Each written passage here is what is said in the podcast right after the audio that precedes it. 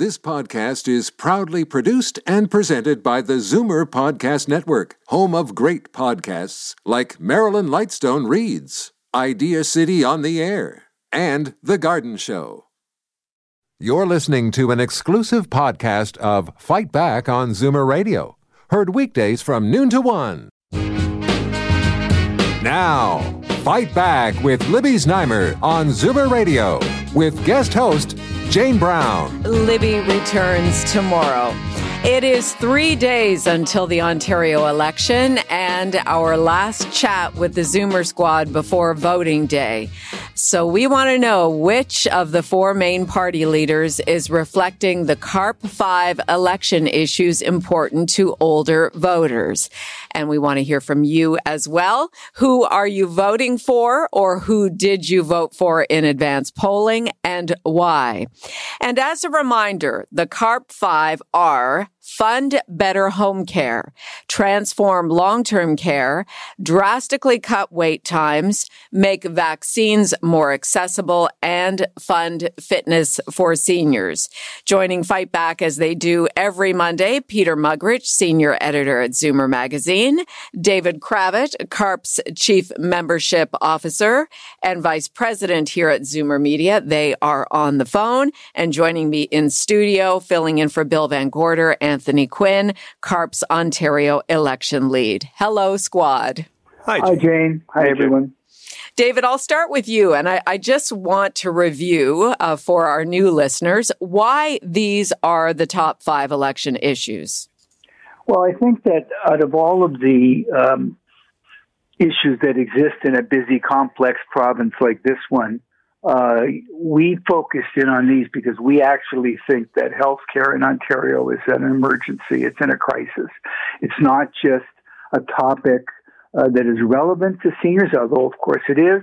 It's a topic, uh, you know, that requires almost fire alarm level of attention because it's so bad. And COVID really exposed how creaky and disorganized and inadequate the system is.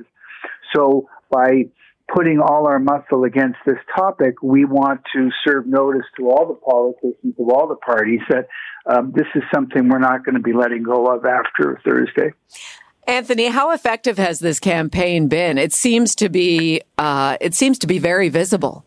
Yeah, Jane, with, the, with your help and all of the uh, the channels we have through Zoomer Media, but also along with our chapters right across the province of Ontario and other media we've been able to generate, I think this topic has become one of the top issues at the doors of Ontarians, and, and we're very proud that the C A R P five has resonated. We're in competition with a num- number of other very important issues, including affordability. Uh, the, the P Cs are talking about highways and trying to get attention on that, but the healthcare issues and the top issues for C A R P members, Uh, I think they've been part of the discussion, and we're very glad to see that. Let's start by talking about Stephen Del Duca, since the Liberal leader visited us here at the Zoomerplex on Saturday during Doors Open. Peter, how effectively is Stephen Del Duca reflecting the C A R P five? Well, he uh, he nailed his um, his Vox Box uh, moment. I, I thought he did really well on that, and uh, you know, he's he's he doesn't really come across as. Um, You know, he, he seems to, he doesn't really come across, you know, as, as having leadership chops. And I thought his visit here, he sort of established himself as, yeah, I'm the man in charge of the Liberal Party. I, this, you know, I, I have the plan. You know, speak to me, and things will happen. And and that was important. I think that's what he wanted to establish, uh, mostly from that visit, was that, you know, uh, seniors' issues are important, and he, uh, you know, he's a leader. He wants to become more of a prominent leader, and by you know, visiting us, doing the Vox Box, doing the interview with Anthony and David, you know, touring the building. He, he sort of, uh, he, you know, he sort of gave off a leadership vibe, if I can say that. And uh, so, so in that, in that respect, um, I, I, I think it was quite important for him, that uh, the Saturday morning visit. Right. Well, among the four of us, uh, we were all talking to him at different points on a Saturday. And, and by the way, the Vox Box is the new Speaker's Corner here at the Zoomerplex at Jefferson and Liberty in Liberty Village. Just a couple minute walk from the King streetcar. And for a loonie, you can have your say for two minutes on the Vox Box. You don't have to be the leader of a, a provincial party. But he nailed it, didn't he? I he thought did. He just did it all in one take. It was very good. It was. He was yeah. a one-take wonder. Anthony, yeah. what was your impression of Stephen Del Duca on Saturday? He was very well-versed in, in all of our issues, and we were glad to hear that out of the the CARP five, he was uh, all on board for, for the top one, two, and three for funding better home care, transforming long-term care, and cutting health care wait, wait times. When it came to vaccines, he said he would look at it if he were elected.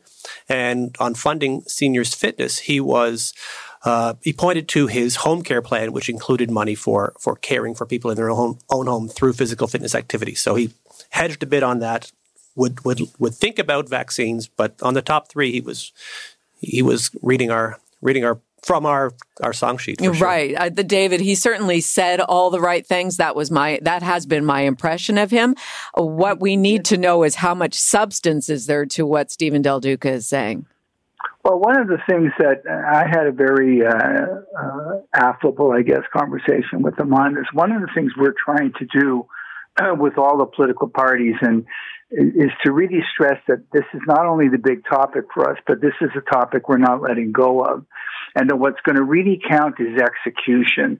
And I urge our audience um, to join us in keeping an eye on this going forward, because it really isn't only a matter of policy. You know, the old model was, let's get the right policy. This party's got a good policy. That party policy isn't quite as good. This party's going to commit two billion dollars. That party's only going to commit one billion dollars. They all say the right things. They all nod their heads and agree with the issues. Who can execute? Who can actually deliver uh the day-to-day execution of the plan? Because if you read the wording, I was very struck by the fact that all three parties, for example, commit to hiring more healthcare workers, uh, going to bring in ten thousand more nurses, twenty thousand more personal care workers. And I think the Liberals merged doctors, nurses, and personal care workers into one category and came up with one hundred thousand. Well, that's all. Nobody could be against that. I don't think you're going to change your vote because one party promised twenty thousand, another promised thirty thousand.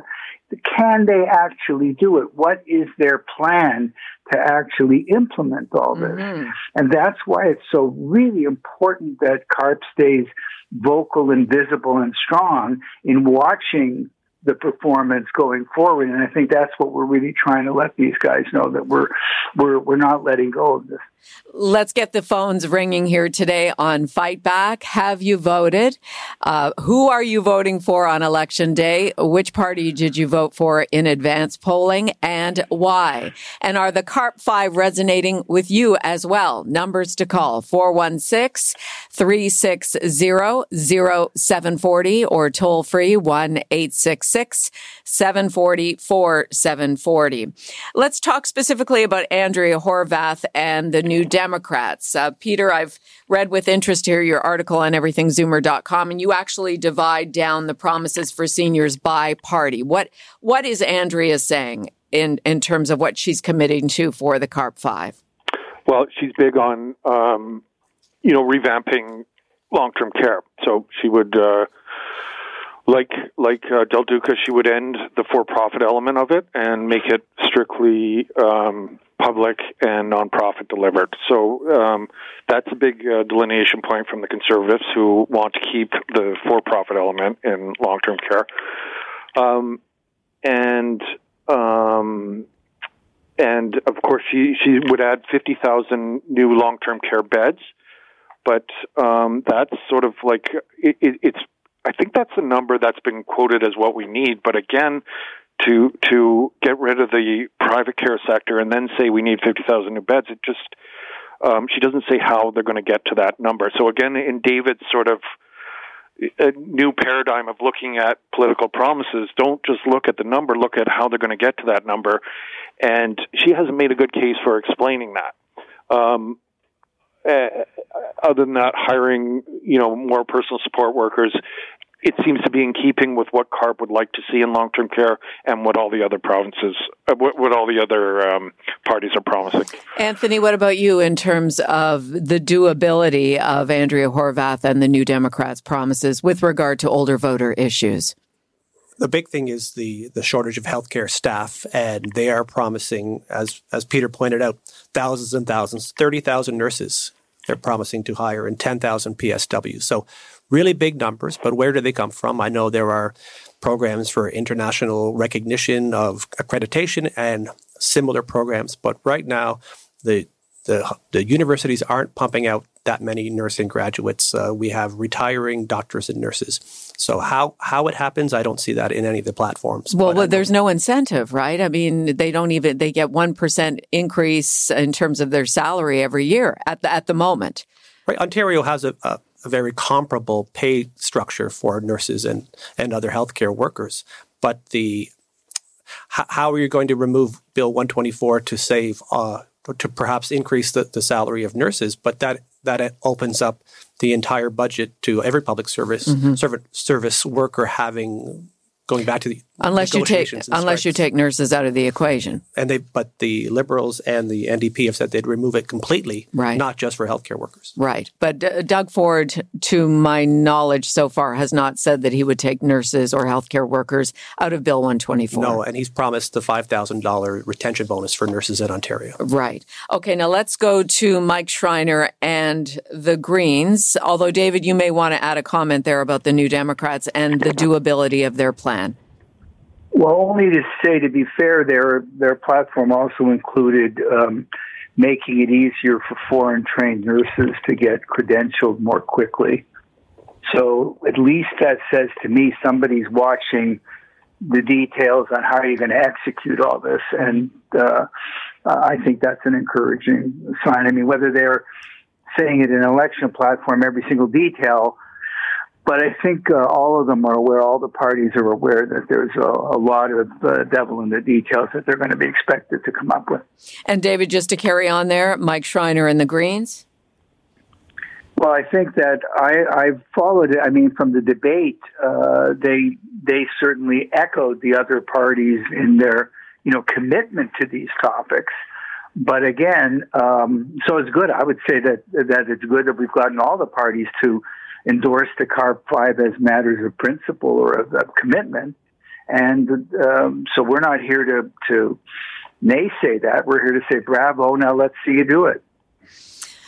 Again, you know, we want you to be part of this conversation. We are three days until voting day. Do the C A R P five issues, do they resonate for you? Are they among the reasons why you voted for who you voted for or who you plan to vote for on Thursday? four one six, three six zero, zero seven four zero or toll free one eight six six, seven four zero, four seven four zero. Anthony, you had a conversation fairly recently with Mike Schreiner.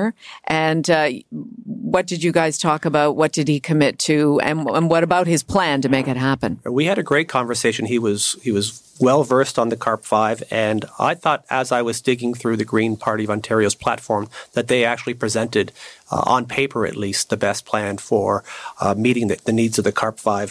Out of the, uh, the top five issues, I have four check marks in front of the, the Green Party. And the funding fitness for seniors was something they hadn't considered, but he said that's a a very uh, uh, thoughtful uh, plan. And he, while he's including exercise facilities and green spaces as part of the Green Party platform, he thought that more could be done for older seniors' fitness as well.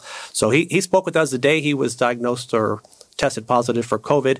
And and I, I think he's he's paying very close attention to the C A R P five and our voters. Okay, good. And Peter, would you like to add to that? And then we'll get to the phones. Yeah, well, well, the only problem with that is that they're not going to get elected, the Green Party. So, well, you know, they're they're kind of in a in the enviable position of promising everything and not worrying about how to deliver it. And uh, so, I, th- I think some of their promises need to be taken with a grain of salt.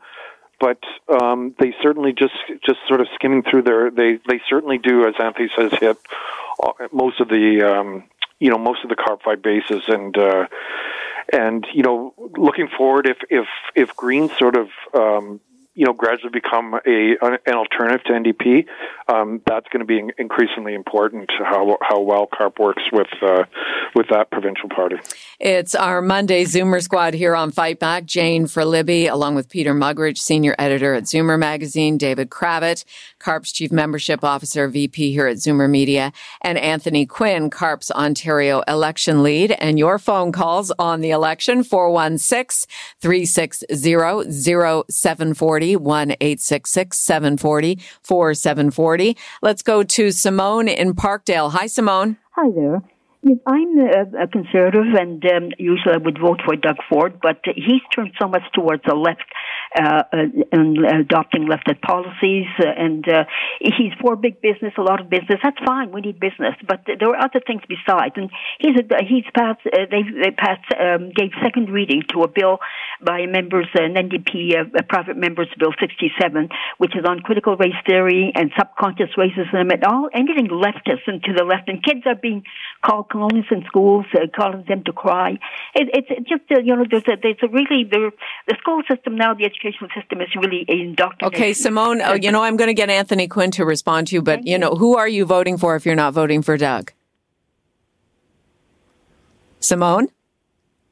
Oh, I think she's gone. Well, well that's, that's what I was going to add. Yeah. There may be some small splintering of the conservative traditional voter with the two new parties who are in the election this time. There's the New Blue Party and the Ontario Party, both a little bit more to the right of Doug, Doug Ford's conservative uh, point of view. So th- there may be voters like Simone who, looking for a conservative position, don't see what they're looking for in, in Doug and, and are moving a bit more right with those two parties. So, Anthony, do you see these parties as um, the provincial, the Ontario equivalent of the P P C, the People's Party of Canada? I think they're very similar in right. their points of view. And we have Derek Sloan, who is leading the Ontario Party, who comes from federal politics and recently uh, dismissed from the, the federal Conservative Party.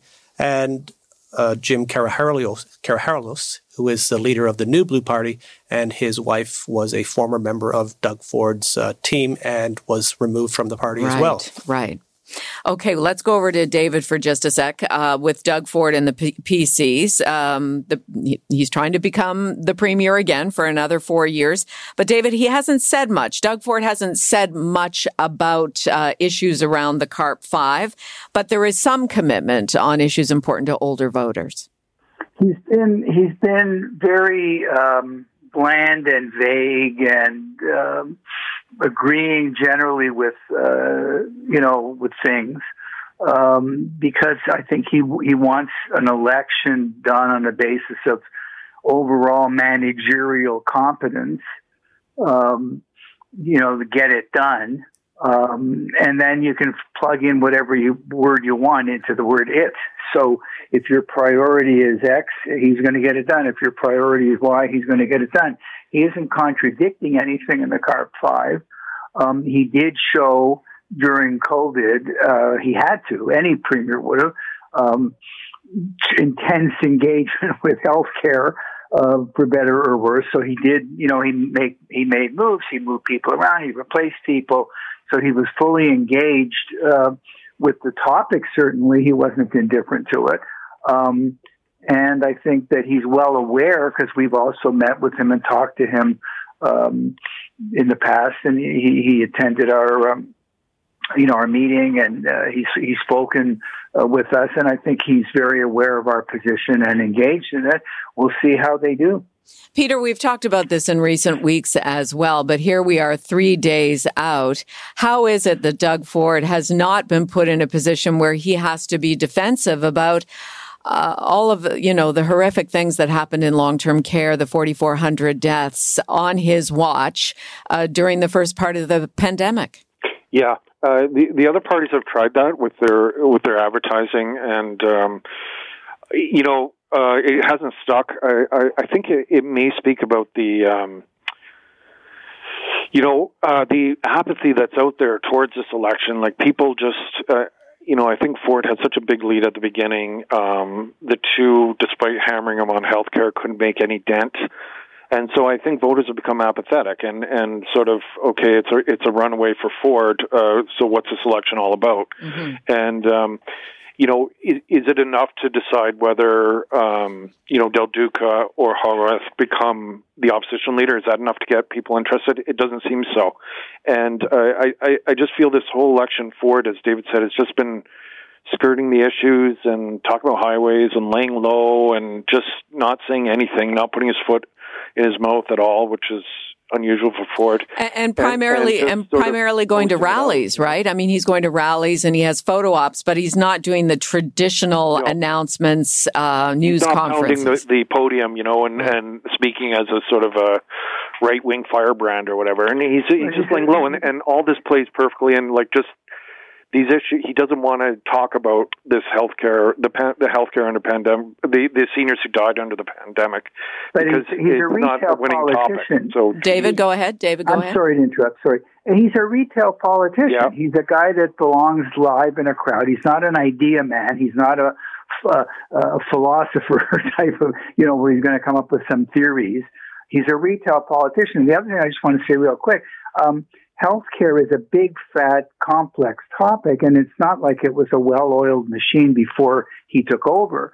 Um, CARP has made a point of saying that successive regimes, and I think he's been very effective, as has Horvath, in saying, you know, Del Duca was part of a fifteen-year liberal regime under um, uh, first McGuinty and then Wynne. What did you, what did you guys do? You had fifteen years and you left this mess for Doug Ford, and we can criticize how he handled that mess, maybe if you're one of his opponents, but it's not like they took this smoothly humming, wonderful healthcare system and suddenly messed it up overnight. It's been a long time coming, and so he doesn't entirely have to wear that. Right, and maybe that's one of the reasons, Anthony, why neither Del Duca nor Horvath have been able to make a dent in Ford's uh, sizable lead. And if you look at the party platform of the Ontario P Cs, there's nothing there. You have to go back to the budget and dig through it. And there are some things that we're interested in. There's a billion dollars over three years for home care.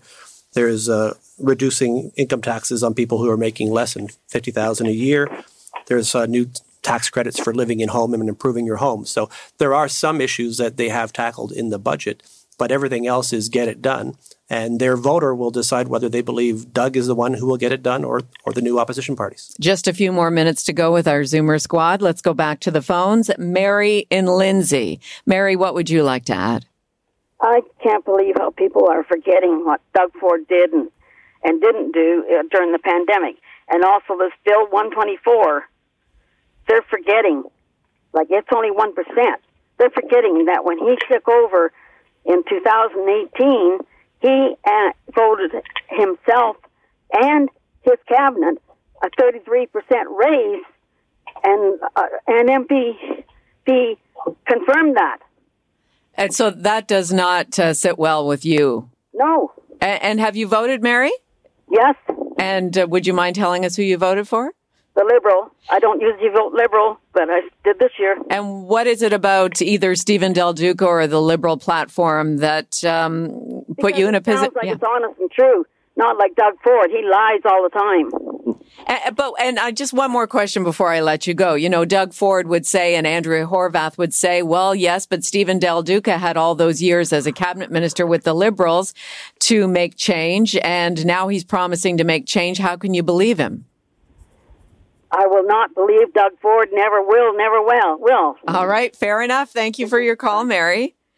So before we wrap up, I guess, I'll, you know, I'll go around the table, and ba- this is this is the last opportunity to talk about the CARP Five as a group uh, before uh, Ontarians go to the polls on Thursday. Based on the CARP Five, David, who should Zoomers be voting for come Thursday?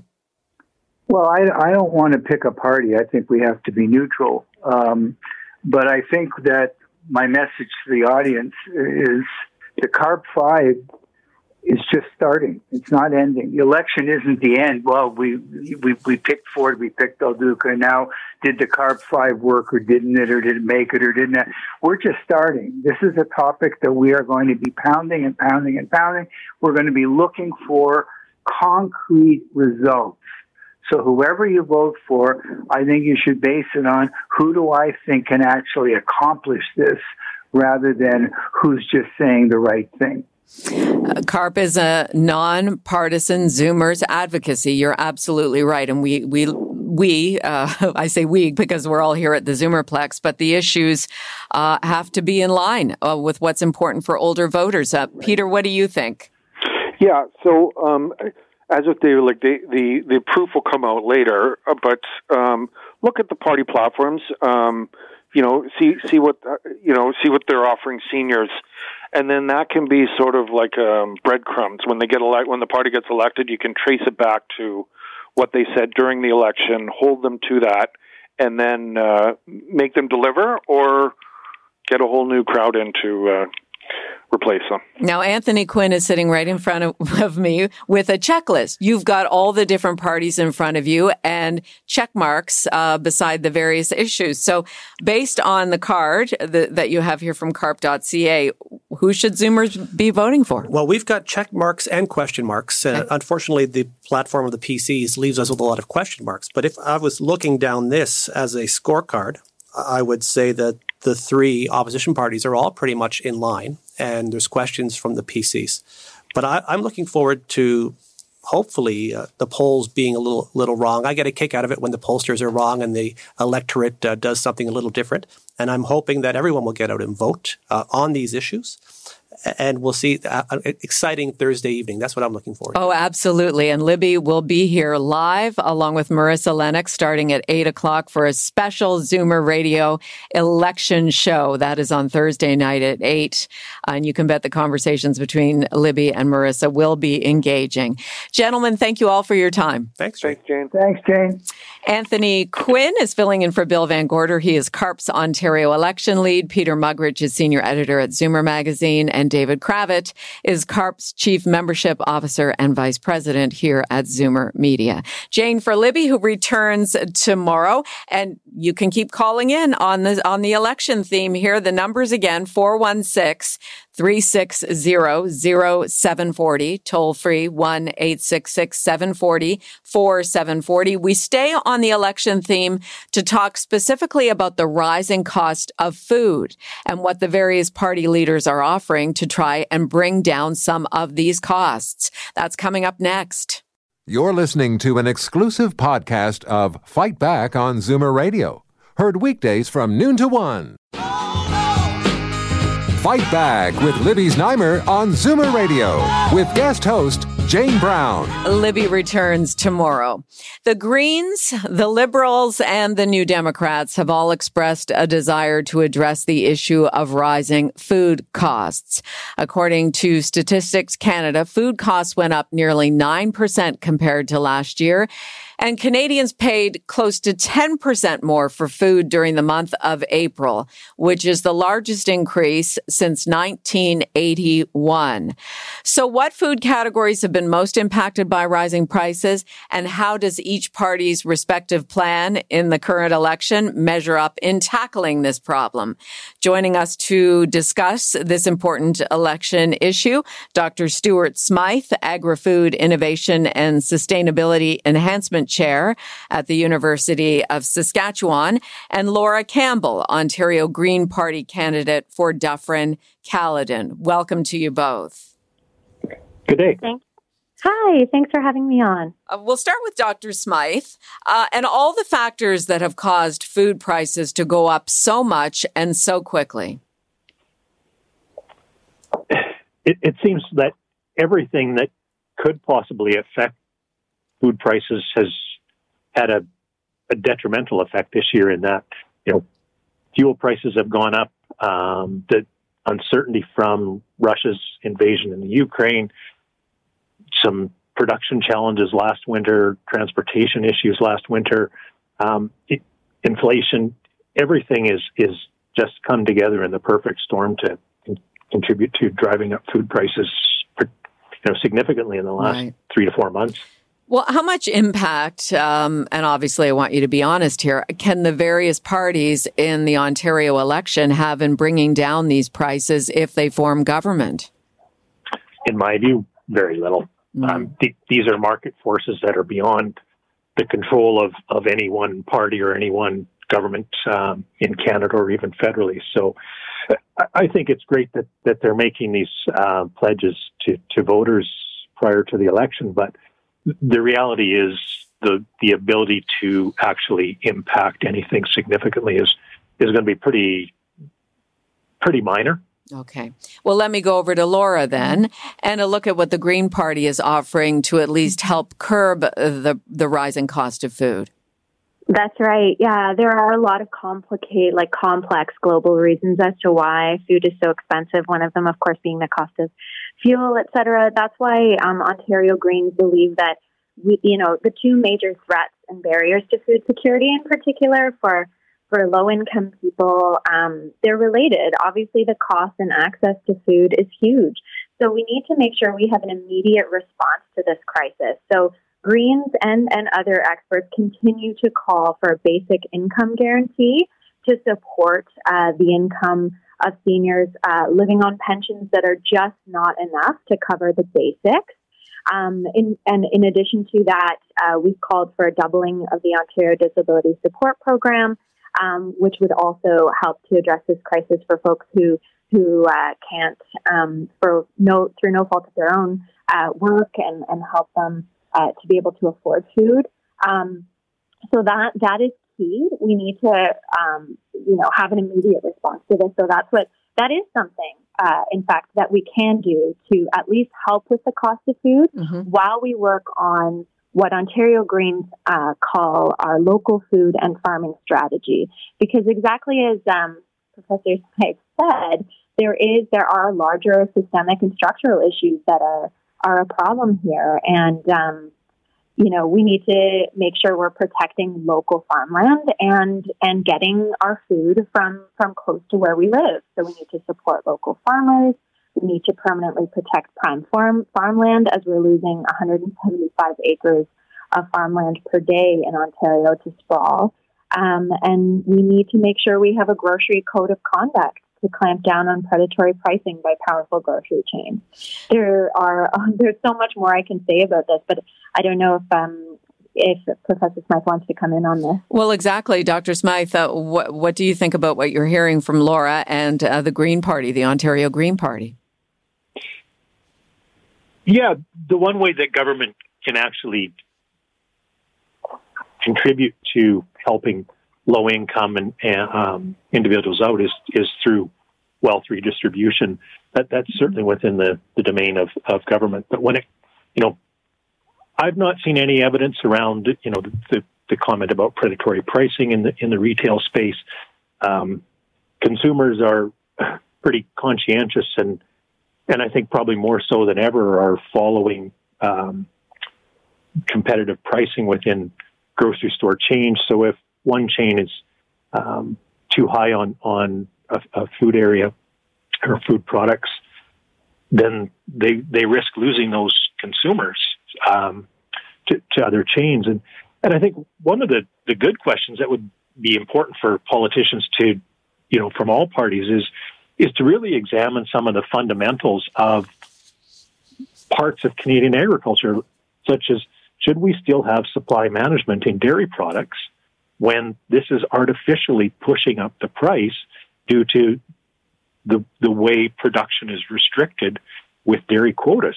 So I think that's a good political discussion that, that should be on campaign trail. Okay, right help now. us help us understand that in layman's terms. Sure. So so the way um, something that's under supply management works is every farmer that has a dairy has quota allocated from A provi- from the provincial organization. And so it's not possible to produce above the quota because then it, it keeps prices high and, and lowers supply. So if you got rid of the, the quota and the, the supply management system, every dairy producer in the province would be allowed to produce as much milk as they can sell for, for local usages. And, and this then helps keep prices down for, for us as consumers. Uh, Laura, I'll go back over to you now. And if you're just joining us, Laura Campbell is the Ontario Green Party candidate for Dufferin-Caledon. You reviewed uh, how the Green Party would at least assist in curbing food prices, or at least trying to set up an environment where that could happen. Uh, what about uh, your competitors' plans? The Liberals under Stephen Del Duca are suggesting that they will, they would follow through on cutting the eight percent sales tax on all prepared foods under under twenty dollars. The New Democrats want to implement a food strategy that would support greater access to local produced foods by mm-hmm. Ontario mm-hmm. farmers. Your thoughts on those promises? Yeah, I think, um, I mean, these are all, um, you know, ideas that through good legislation, when you work across party lines, we can we can put into action in Ontario. And um, definitely the piece around supporting local farmers. This has been a key um, message from Ontario Greens for as long as I can remember. Um, what we need to do is make sure that we're protecting farmland around our, our urban centers so that when we um, stock our grocery stores, that that food is coming from uh, local sustainable farmers. And, you know, that's like when our food is coming from other parts of the world, you know, that obviously when our gas prices are as high as they are, that's going to increase uh, the price. And whether or not we have competition between grocery stores that theoretically would keep prices down, um, you know, people, consumers aren't seeing that. We are getting apples from South Africa as opposed to from, you know, from Ontario, where yeah. we do have a lot of good apples.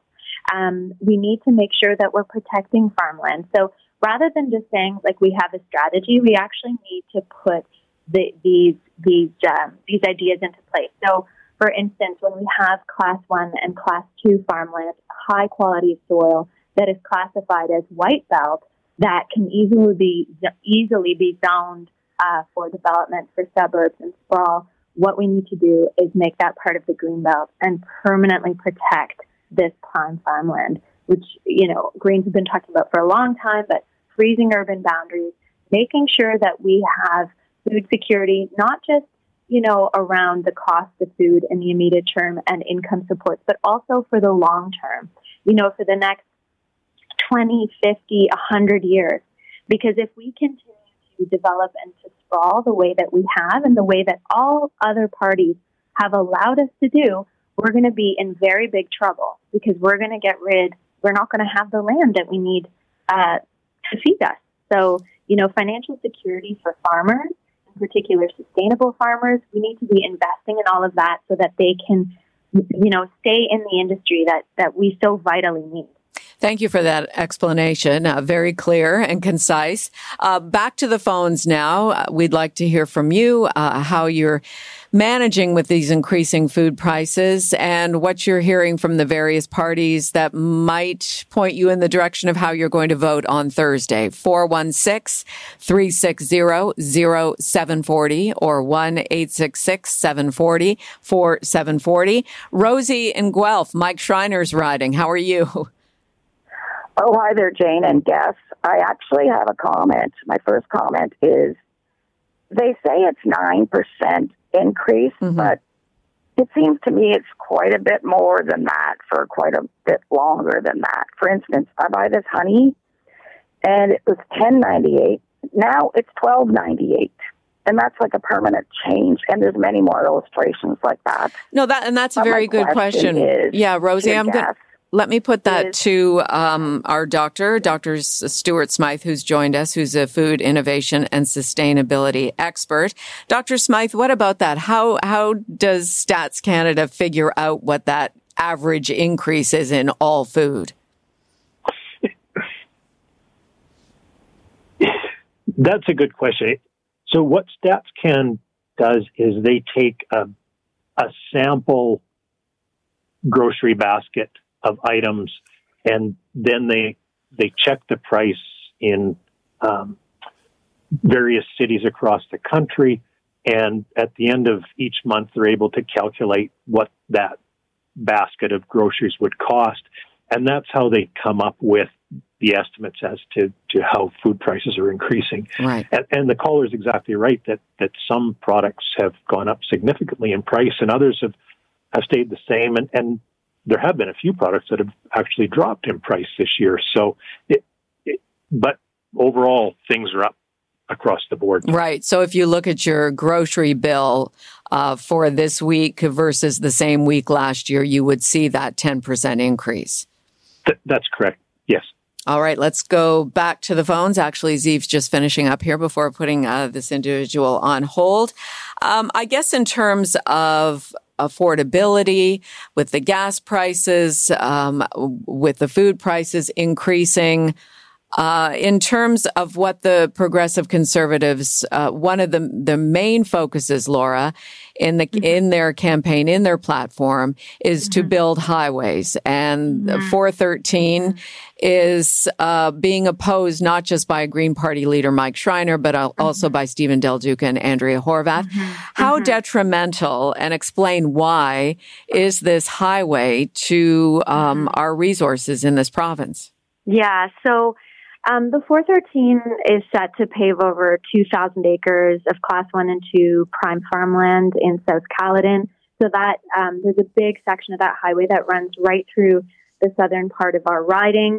And um, when you have these types of large highways in such close proximity to um, large-scale farms, and it is pretty much, uh, you know, large cash crop operations down there, um, it, uh, it, it does impact the capacity of the farmers to continue farming land, even in proximity to a highway like that, because it, it creates sprawl in the sense that this highway is being built to accommodate e-commerce. So there is uh, there was a ministerial zoning order approved for a four million square foot Amazon warehouse just north of where this highway is set to run. So you can see that it's it's a it, there is a whole infrastructure plan here that isn't just, you know, the four to six lanes that are going to be chewing up all of this land, but also more sprawl, um, more industry that just cuts away at farmland. And then the second piece of that is that uh, to construct this new highway and then all of the additional infrastructure that goes along with it, we're going to need so much more aggregate. Again, aggregate um, and, and gravel that comes primarily from Dufferin-Caledon. And um, we know that aggregate has a very uh, problematic impact on prime farmland as well. Uh, once you, you mine for gravel the way that that's being done here, uh, that, that soil is gone forever. There is, there's little to no evidence that, uh, any rehabilitation will result in the same quality of soil and, and farming productivity as that land had before. And so, you know, Ontario Greens has been very vocal about supporting the Reform Gravel Mining Coalition's moratorium on uh, new pit and aggregate licensing um, until we have a full uh, review and audit of what, how much aggregate we have and also how much aggregate we need. And so the less we're building these new highways through prime farmland, um, the, the safer our, our farmland will be uh, for the long for the long run. All right. And so, yeah. All right. Well, we will have to leave it there. Interesting discussion, but we are running short on time. But really appreciate your viewpoint, uh, both Laura Campbell and Doctor Stuart Smyth. Thank you so My much. Pleasure. Thank Thanks you. For the invitation. Thank you. Thank you, Doctor Smith. Bye. Bye-bye now. Laura Campbell is the Ontario Green Party candidate for Dufferin-Caledon, and Doctor Stuart Smyth is with Agri-Food Innovation and Sustainability Enhancement at the University of Saskatchewan. Jane for Libby, and we change topics now. Our final segment today, what's being done to help the Ukrainian refugees arriving in Canada every day, and how you can help. That's next. You're listening to an exclusive podcast of Fight Back on Zoomer Radio. Heard weekdays from noon to one. Fight Back with Libby Znaimer on Zoomer Radio with guest host Jane Brown. Libby is back tomorrow. Vladimir Putin's war in Ukraine is into a fourth month, while more Ukrainian citizens make the life-changing decision to move to faraway countries like Canada to start a new life. three hundred six of these individuals arrived on the second of a federally chartered flight in Montreal yesterday, but there are others who are making their way here on other flights, some with no place to go when they arrive. So what is being done to accommodate them, to help out these individuals? Joining us is Peter Sturin, president of the Ukrainian-Canadian Congress, Toronto branch. Peter, always nice to chat with you. Always a pleasure, Jane. Help us understand how many people are coming daily. Very hard to uh, to, to know for sure, uh, but we definitely know that there are, uh, on, uh, especially from flights from Poland, uh, they come in daily.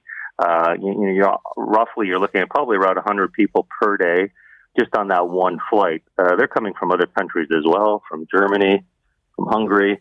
Um, but unfortunately, we don't get that those statistics uh, from the government. They don't really tell us, uh, although they would know how many visas are being issued. But uh, the numbers seem to be getting uh, greater now as uh, people settle into situations and, and are making the move uh, to Canada. I'm wondering... I'm wondering if it's a bit misleading, you know, these three federally chartered flights. It almost makes it seem as if these are the only Ukrainian refugees arriving. No, no, there's way more than that. I mean, uh, there's over, uh, well over uh, um, seventy thousand visas that have already been issued. We know there's over two hundred thousand applications. Now, not everyone's going to come. Uh, some people are just going to try to get their visas just in case, but We we know that in Ontario alone, the last number we heard, there was already over ten thousand uh, Ukrainians that har- arrived. So the numbers are quite fast.